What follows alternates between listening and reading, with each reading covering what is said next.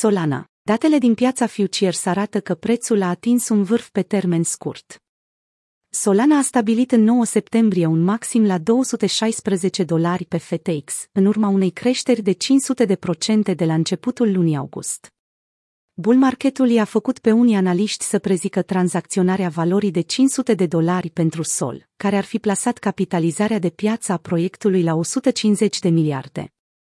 Merită menționat că în timpul creșterii de care Sol a beneficiat, taxa medie pentru o tranzacție pe rețeaua Idirium a trecut de 40 de dolari.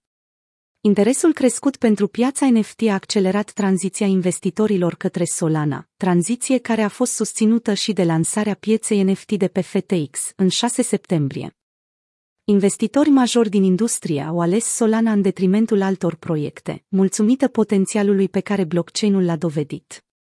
În iunie, Andreessen Horowitz și Polychain Capital au investit 314 milioane de dolari în Solana Labs, alături de Alameda Research.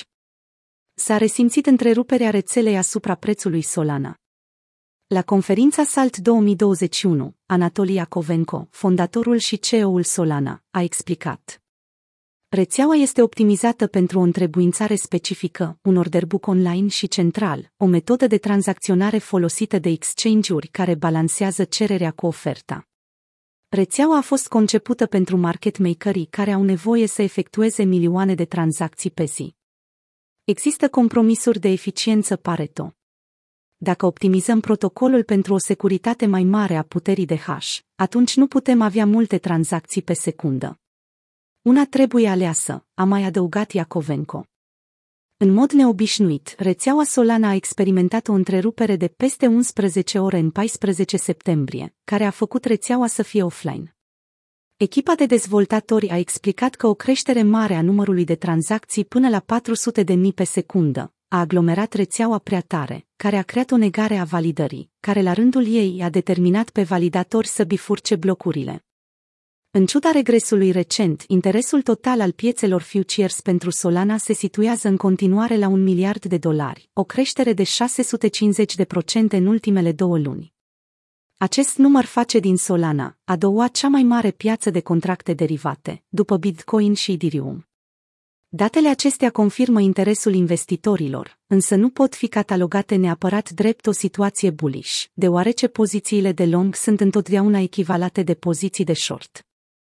Piața de derivate indică o situație balansată. Pentru a răspunde la această întrebare, trebuie să analizăm rata de funding. Contractele perpetuale, cunoscute și drept invers swaps, au o taxă încorporată care se aplică de obicei la fiecare 8 ore. O rată de funding pozitivă indică faptul că pozițiile de long sunt cele care au nevoie de mai mult colateral. În orice caz, situația opusă apare atunci când pozițiile de short au nevoie de mai mult leverage, iar acest lucru cauzează o intrare în teritoriul negativ al ratei de funding. După cum se poate vedea mai sus, taxa aplicată la fiecare 8 ore a ajuns în 5 septembrie la 0,12%, adică aproximativ 2,5% pe săptămână.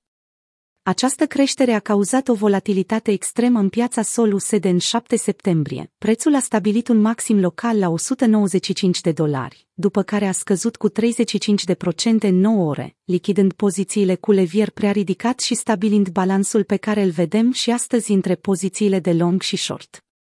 Datele nu arată nicio dovadă că investitorii se grăbesc să adauge colateral la pozițiile de long, chiar dacă interesul total stă peste un miliard. Mai mult decât atât, considerând creșterea de peste 400 de procente din ultimele două luni, traderii se pot teme de o scădere a prețului deoarece nici Bitcoin nu a reușit să spargă bariera psihologică de la 50 de mii și încă trebuie să dovedească dacă ultimul dip sub 41 de mii este sau nu minimul local.